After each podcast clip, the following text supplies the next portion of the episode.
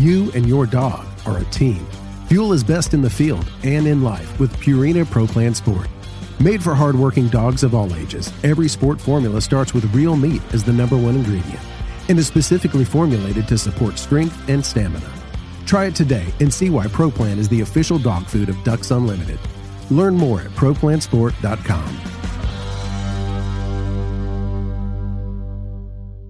Mossy Oak has partnered with Ducks Unlimited to bring you Shadowgrass Habitat, the official camo of Ducks Unlimited. Shadowgrass Habitat pays homage to the first waterfowl specific camo pattern ever made, Mossy Oak Shadowgrass, while incorporating the most realistic, digitally accurate images of the natural habitats that make up true waterfowl habitat. Mossy Oak is committed to conservation as its highest priority. With the launch of Mossy Oak Shadowgrass Habitat, Mossy Oak will continue funding habitat protection projects through our longtime partnership with Ducks Unlimited. Check out the new Shadowgrass Habitat pattern at mossyoak.com.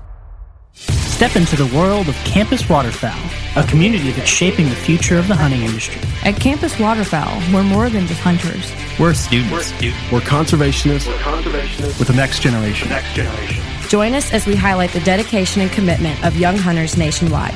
Visit campuswaterfowl.com to become part of our story. Campus Waterfowl, the future of hunting starts here. We are the Ducks Unlimited Nation united by our passion for hunting, the outdoors, and conservation. The habitats that Ducks Unlimited have been maintaining and building since 1937 have effects far beyond the duck hunting community. Follow along with our YouTube series as we tell your stories and become part of the Ducks Unlimited Nation. DU Nation. Take it outside.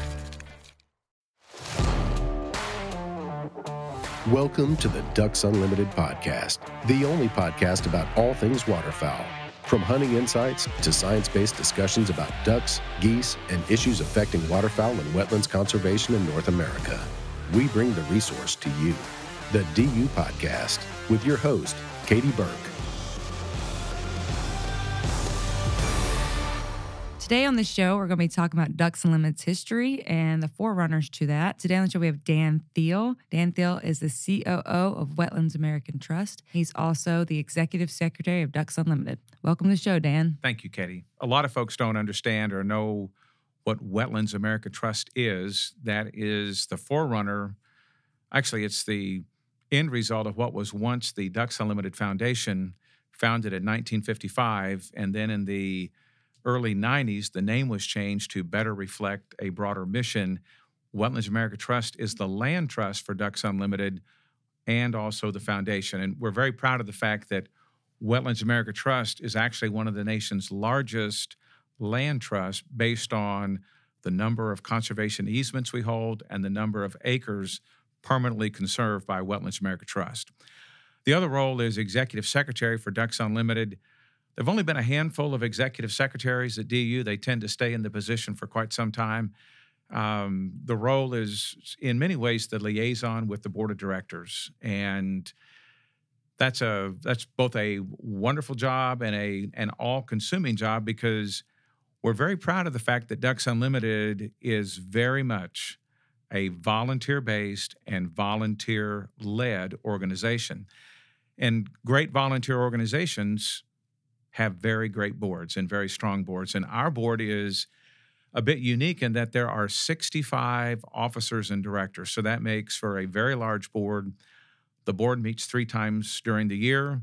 Very important for listeners to understand that all members of the board of directors pay all of their own expenses. So when we have a board meeting in Fort Worth, Texas, that we did two weeks ago, each of those board members paid all of their travel expenses, hotel expenses. When they have dinner and drinks, we actually bill them back for dinner and drinks. And that's just the efficiency of Ducks Unlimited. And that's how you attract and maintain a great board of directors. So, and I've been in that position for about 14 years. And how long have you been at DU? 21 years. I was brought here in 2000 to service the National Director of Development. So today, and actually in a few episodes, um, this is just the start of a little series that Dan and I will be doing. Um, we're going to be talking about Ducks Unlimited's history and its founding. So today we are going to go back a little earlier than that, and we're going to start with local waterfowling hero Nash Buckingham and his role with the American Wildfowlers and how that eventually became Ducks Unlimited. Nash Buckingham is a local Memphian. So his background here, his parents were pretty well to do parents in Memphis. And one thing I always like to talk to when I talk to collectors and historians, I like to talk about how their childhood then reflects where they went and where they are as adults, as collectors or sportsmen. What is it about Nash Buckingham growing up in this area of the country that informed those later years as a writer and sportsman? So if you go back to when he was born, he was born in 1880, and Memphis at that time was somewhat the cotton capital of the world. It had a very affluent class that greatly enjoyed outdoor sport and recreation, primarily upland bird hunting, duck hunting, fishing. And even in that era, there were a number of wonderful private clubs. And Buckingham's family were members of the Wapanocca Outing Club, which is in the northeastern corner of Arkansas, a wonderful area with um, oxbow lakes off the Mississippi, tremendous uh, duck hunting, great fishing. And as a as a young man growing up in an affluent family, that was the social fabric of his early years. He he had a rod and gun in his hand from an early age, and it's very interesting as, as you understand Memphis geography today. Not far from where the Memphis airport is located, a major tributary to the river is known as Nonconnah Creek. And in that general vicinity, there's actually a Nash Buckingham Park that's part of our municipal park system. He used to quail hunt near the airport along Nonconnah Creek. And there was a, you know, it's one of the most interesting elements of Nash Buckingham. He was truly a horse and buggy man. He was born in 1880. He lived to be 91 years old. And so here's a man who grew up in the birth of the automobile age and he never learned to drive a car. He was a horse and buggy man and a train man. And so being an affluent member of Memphis society, he would catch a morning train, and that early morning train was known as the Limb Dodger, and it would carry the hunters down to Tunica, Mississippi. They would stop on the tracks near the Tunica Outing Club, and a they would be met by a buckboard, and they would go out into the environment and have their big morning duck hunt. So, growing up in that society, his father was a banker, and he ran in those circles, and all of those, I guess I'll use the term landed gentry, had great plantations, had access to phenomenal hunting. You know, a, a bird which has mostly disappeared in this part of the world is the bobwhite quail. And Nash Buckingham was a tremendous quail hunter. And back in that era, everyone had dogs, and you had retriever dogs, you had quail dogs. And in his early writings, you have these most wonderful descriptions of wagons filled with dogs going off for their various bird hunts. So that's how he grew up. And, you know, with that very affluent early background, he went to Harvard and he did three years at Harvard. What, what a lot of folks don't realize is what an incredible specimen he was as a person. Number one, he was highly intellectual, but he was also incredibly handsome, well built. He took great care of his body. Um, you know, it was the general course of behavior in that era that everybody drank and everybody smoked cigars. Not Nash Buckingham. He he drank a little bourbon, but he was never a smoker, and he was always keenly focused on good health. And in that period, he contracted malaria when he was at Harvard, came home to recuperate, and rather than return to Cambridge, he opted to go to Knoxville. And he, it's interesting, he was at the University of Tennessee for a fairly short time compared to his time at Harvard, but you you don't you don't read much about his time at Harvard, but he was all about being a volunteer. And when he was at Knoxville, NCAA rules were much less stringent than they are today. He lettered in four sports and was captain of the football team. So he cut a pretty wide swath when he was at University of Tennessee. Right. I mean, you can tell he took care of himself. He lived in 91. One thing about him is when you look at his career, it takes him a little while to get to where he commits to being a writer and a conservationist. Like he goes through kind of a little bit of a some failed businesses there for a while, or he kind of like not necessarily fails, but starts and stops a lot of things. And one thing I, I noticed or I thought about when I was looking at that was do you think there was a pressure on him from his society where he grew up to be something other than a writer? Like, was that not necessarily thought of as the right career in that time? And that's why he didn't commit? I mean, obviously, that's what he needed to become because he was fantastic at it. But So I guess I'd answer that two ways. The first way, when he did finally become a writer, he really was one of the very first, what I would term conservation writers. Uh, conservation was a fairly new term in our country during that time period. The, the other part of that is, as you alluded to, he was failed in a couple of businesses. He started a sporting goods store in 1917. He operated that sporting goods store until 1925. He sold insurance. Um, he, he tried his hand at several things. One thing that I want to point out, um, he married well. He married a wonderful woman by the name of Irma Jones, I believe in 1910. And she was his lifelong companion. If you look at his early writings, she joined him. You know, she was a hunter, she was an angler, she was a horsewoman. They traveled, they camped. Um, and, you know, we know mainly about Nash in the Mid South, but in their early years, Nash was accepted into a lot of Western adventures. And he and Irma traveled west and uh, did a variety of fishing and hunting activities out there. So just want to point out they had one daughter, uh, but Irma was was his he was completely devoted to his wife. She was a big part of I guess I'll say his success because you know beside him she was with him through all these adventures. So the the transition from not very successful business person as you read a lot of the history about him, you you kind of discover that he just didn't have his heart in it. He wasn't interested in it. He was interested in being outdoors, being in the field, and it's you know I said earlier he never learned to drive a car. Another fact about Nash, he never owned a house. And you know, I've, I've I've wondered what does that mean? Did he did he not have the resources? Did he not want to be tied down to home ownership? But at, but at the end, he he was a renter and kind of had a vagabond existence as he followed the season. And even at a fairly early age, he was a frequent guest. People loved having Nash Buckingham. He was a great storyteller.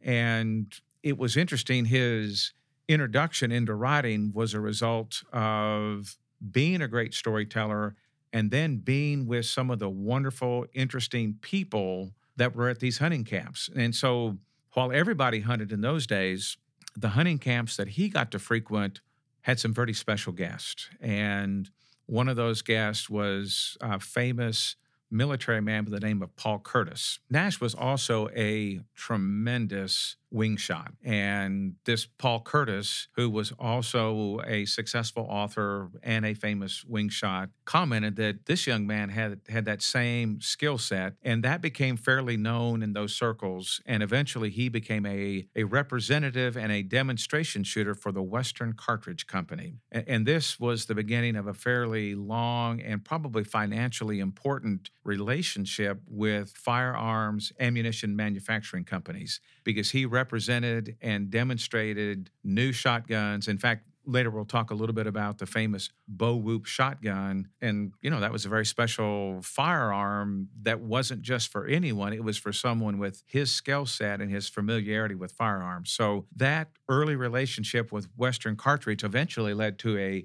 fairly well paid position as a director. So that was very important. And as i understand it uh, you know it's kind of neat that we live in memphis in that there are individuals in Memphis who knew Nash Buckingham, and there is a wonderful retired surgeon in Memphis by the name of Dr. Howard Meisner. Uh, Howard Meisner was a very successful surgeon very early in his career, and he met Nash in Nash's final years, and he shared many adventures with Nash.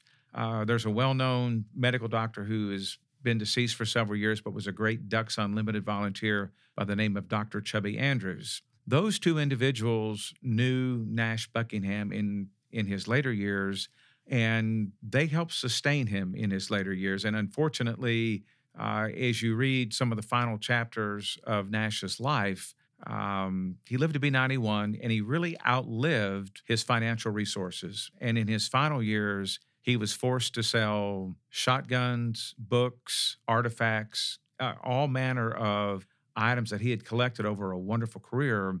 Individuals like Chubby Andrews, Howard Meisner, famous philanthropist and big game hunter in the in Memphis by the name of Berry Brooks, all of those individuals purchased on a regular basis some of Nash's personal treasures. And in fact, some of those treasures are now on permanent display at Ducks Unlimited due to their philanthropy in helping us showcase the Nash Buckingham story.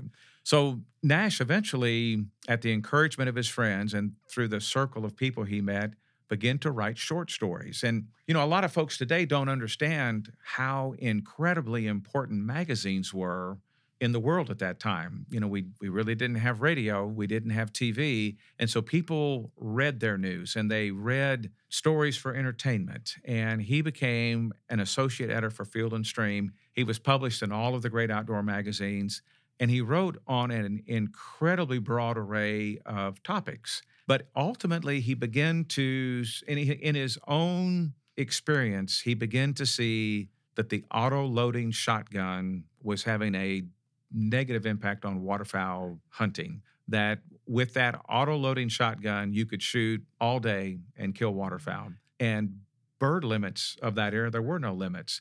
And so this kind of leads to what is, for me and for Ducks Unlimited, probably the most important component of his contribution to Ducks Unlimited and conservation, there were a group of very influential philanthropists and sportsmen at a very national level, both in New York and Washington, who were also becoming very concerned about a lack of game laws and overactive hunting population. Again, people don't realize that hunters of that per- period would hunt the birds as they migrated south, they would hunt them on their migration north. So waterfowl had a pretty tough time during this period. So an organization was formed in 1927, and that organization is the American Wildfowlers. And if listeners get anything out of this broadcast, that's the most important component because most people have no idea that there were actually two forerunners to Ducks Unlimited. And so it's also important to note that Nash Buckingham was the executive secretary, the only paid staff person of the American Wildfowlers. He wasn't one of the founding members. He didn't come in till a year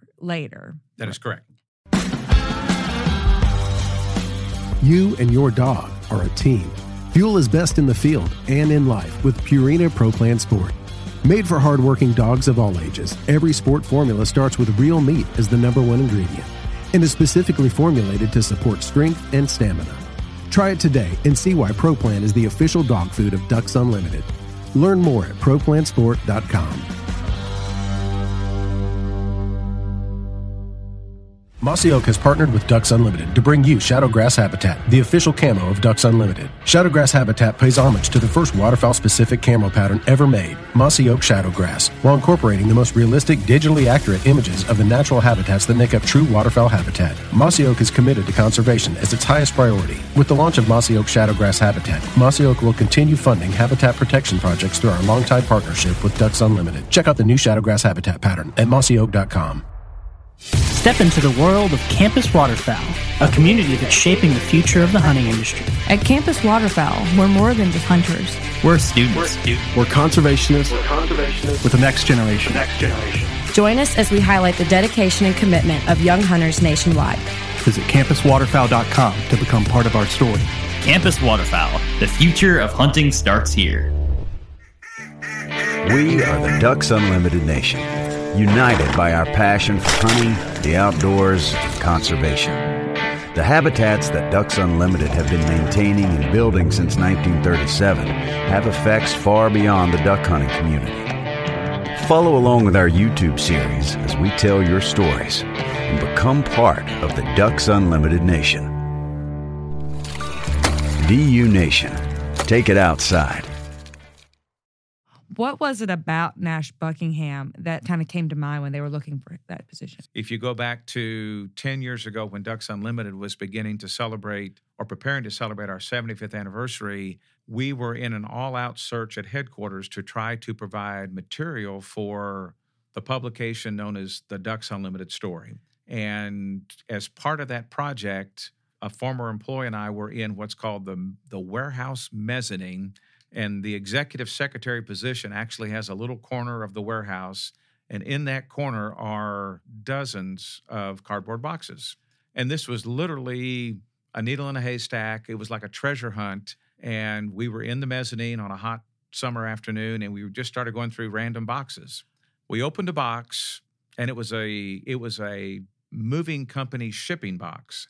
Inside that box, written in black marker, heavily taped, was an old cardboard box, and it said, From New York City headquarters, older than dirt records.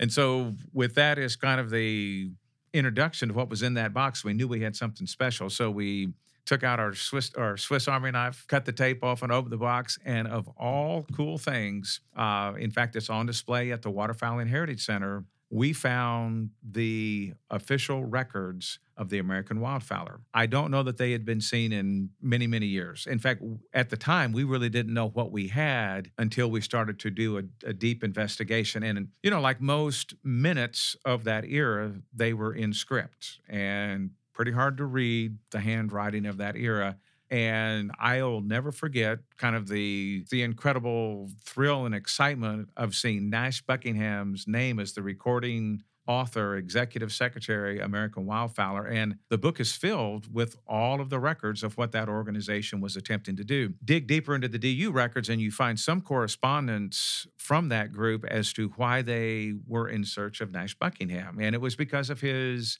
national recognition. He, you know, in that era, there were not a lot of names in the outdoor conservation world. He was the name. And here's a, a kind of an interesting statistic. His annual salary in 1928 was $4,000.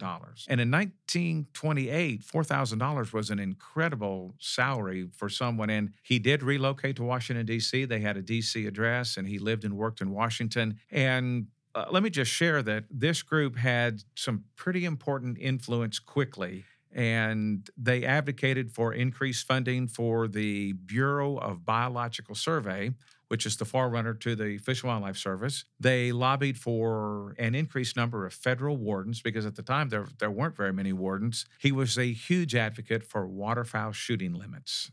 During that era, you can see in some of the old club manuscripts you know, we encourage you to not shoot more than 50 birds a day. Uh, so there were no limits. And so this group was very instrumental in getting some of those first limits established. AWF also conducted one of the first expeditions onto the breeding grounds. They sent a team up to the, the prairie pothole region of Alberta just to see what the breeding grounds look like. And, you know, the average sportsman in the South had no idea where birds came from. They have no idea what the prairie pothole region looked like. So they were much like explorers going up there to see where are these birds coming from and, and what's happening to these populations. They also launched the first large scale duck banding operation, which took place in North Dakota. I haven't done enough research to know what ultimately led to the decline of AWF. I do know that in the records, in 1931, the group determined that they had done all that they could do with the limited resources that they had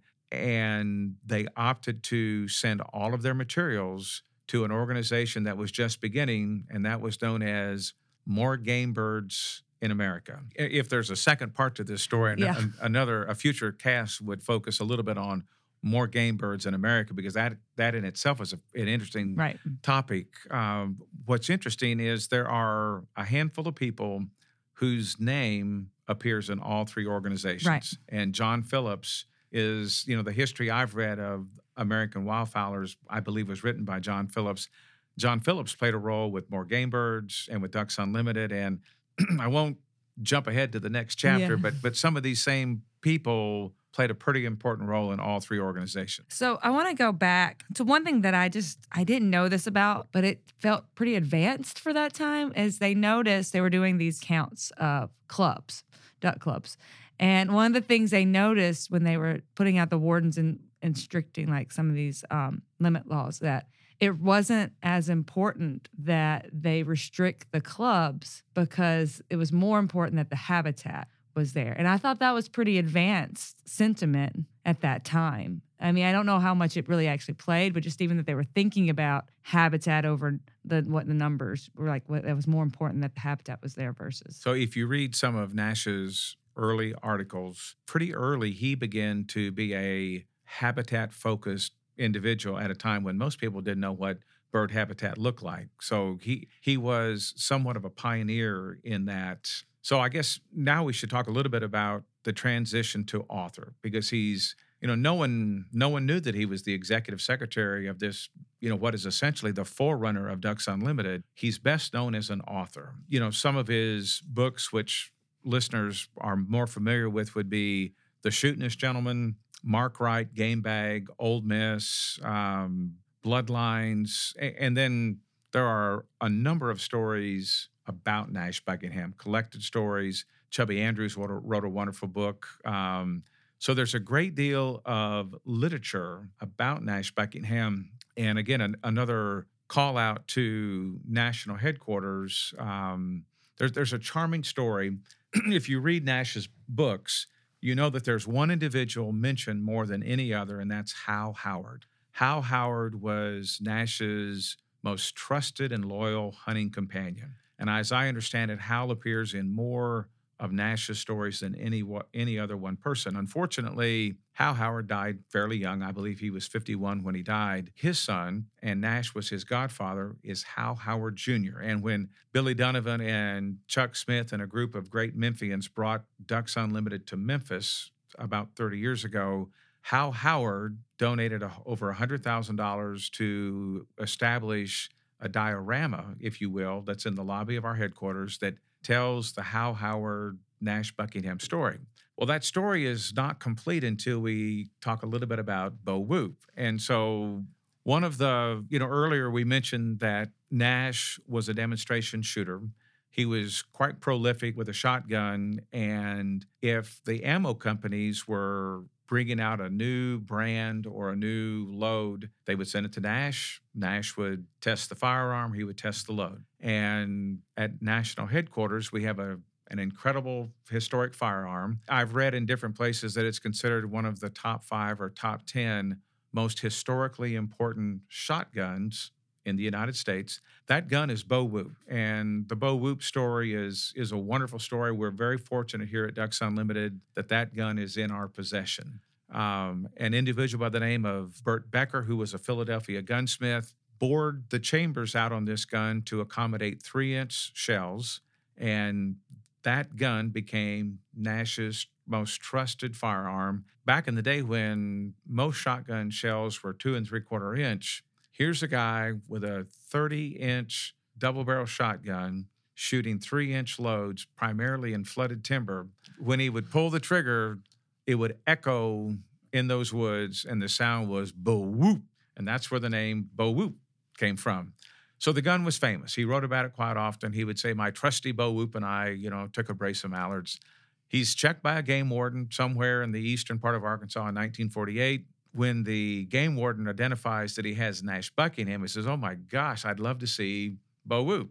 Well, of course. So they take Bo Whoop out of the case, they look at the gun, the game warden leaves, they get back in the car, they take off, and about five miles down the road, Nash says, Oh my gosh, I don't remember putting Bo Whoop back in the car. They immediately turned around, went back to where they were checked, no sign of the gun. This upset Nash greatly. That gun was his pride and joy. It was a famous firearm. He put ads in every possible newspaper and magazine offering rewards trying to recover Bo Whoop. Unfortunately, he never saw the gun again. The gun was lost. And now, on the positive side, the gun was recovered. In 2005, uh, the gun, I'll use the term mysteriously appeared at a at a fairly famous and very respected um, gunsmith in South Carolina. I think it was Darlington was the name of the gunsmith. And he pretty quickly realizes, holy Toledo, I've got Bo Whoop. And if you look closely on the on the barrel, it actually has Nash's name chiseled into it. So um, they call the Fox Firearm Company, and Fox says, "Yep, that's that's the famous gun." And everybody always knew that gun would turn up. They just didn't know how or when. And so jump ahead to 2010. The gun goes on auction with the Julia Auction House in Maine. And here's a, an interesting story that will be interesting for Ducks Unlimited people. One of Ducks Unlimited's most ardent supporter is a man by the name of Jim Kennedy. Jim is a former head of Wetlands America Trust, former DU board member, still very active with Wetlands America Trust. And Jim called me the day after the auction. He said, Well, Dan, I have bad news. He said, I bid over $200,000 for that gun and I didn't get it. And he said, You know, at $200,000, I just stopped bidding because that's too much to pay for an oak There's shotgun. not many guns that have gone. Yeah. That was the call from Jim Kennedy. The next day, I had a call. I received a call from Hal Howard Jr. And I'll just admit, I didn't even know that Hal Howard Jr. was still alive. And oh my goodness, what a charming and delightful gentleman Hal Howard Jr. was. So he called and he said, Hey, I understand I need to talk to you about this firearm I just bought. He said, I'd like to loan it to DU to put on display with the diorama of my father and Nash. I said, Well, Mr. Howard, number one, we'd love to do that. Mr. Howard, how, how old are you? And I believe he said he was in his late 80s. And I said, Mr. Howard, would you consider donating that gun to Ducks Unlimited? And just, you know, that's that is a treasure, and it's a treasure especially for Ducks Unlimited. And he said, absolutely, I'd love to give that gun to DU. Working with Hal Howard Jr. and his family, we had an incredible celebration in Memphis where they handed the gun to Ducks Unlimited. He was the featured guest at our national convention that year in, I believe, in Fort Grapevine, Texas. He came on stage and he presented the gun to Ducks Unlimited to an incredible standing ovation, multiple standing ovations. People to this day come from around the country to see Bo Whoop, which is on display here. Yes, it's the most requested item at the museum, actually. Um, and they're always very disappointed that it's at headquarters, which s- they can come see it. I, I could see that. But and I have to explain to them that in the donation that it was it has to be at headquarters. so it's it's important to note that um, when Nash lost the shotgun, a group of his patrons and good friends um, had another Bo Whoop. It's called Bo Whoop Two, a kind of a facsimile shotgun created, and Billy Donovan, our great patron in Memphis, donated that firearm to Ducks Unlimited for display in our museum. So we're we are the proud owners of both the original Bo Whoop and Bo Whoop Two. Also, Howard Meisner donated a duck call and several first edition books by Nash Buckingham. I had the good fortune a couple of years ago to receive a random phone call from a medical doctor in Knoxville, Tennessee, who wrote a book, and the title of the book is Once Upon a Time, and it's a collection of Nash Buckingham stories.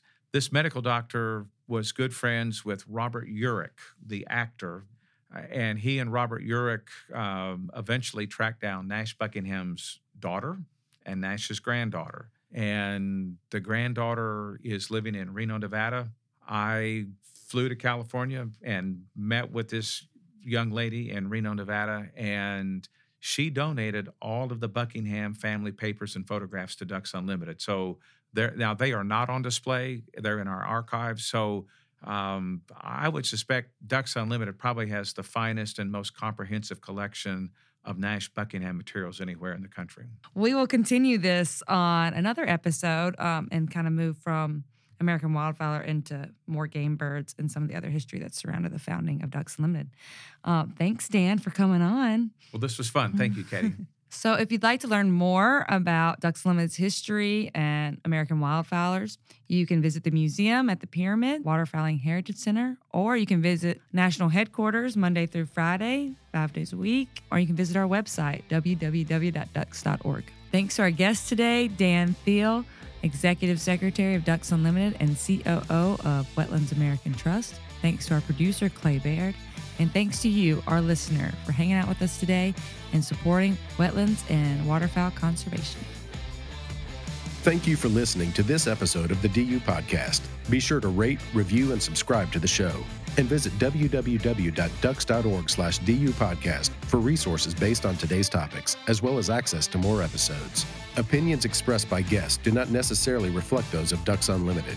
Until next time, stay tuned to the Ducks.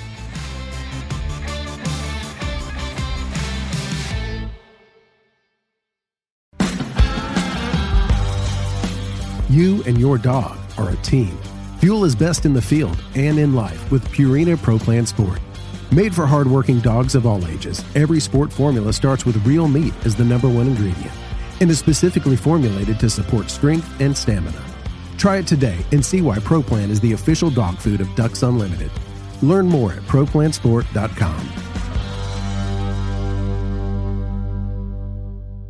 Mossy Oak has partnered with Ducks Unlimited to bring you Shadowgrass Habitat, the official camo of Ducks Unlimited. Shadowgrass Habitat pays homage to the first waterfowl specific camo pattern ever made, Mossy Oak Shadowgrass, while incorporating the most realistic, digitally accurate images of the natural habitats that make up true waterfowl habitat. Mossy Oak is committed to conservation as its highest priority. With the launch of Mossy Oak Shadowgrass Habitat, Mossy Oak will continue funding habitat protection projects through our longtime partnership with Ducks Unlimited. Check out the new Shadowgrass Habitat pattern at mossyoak.com.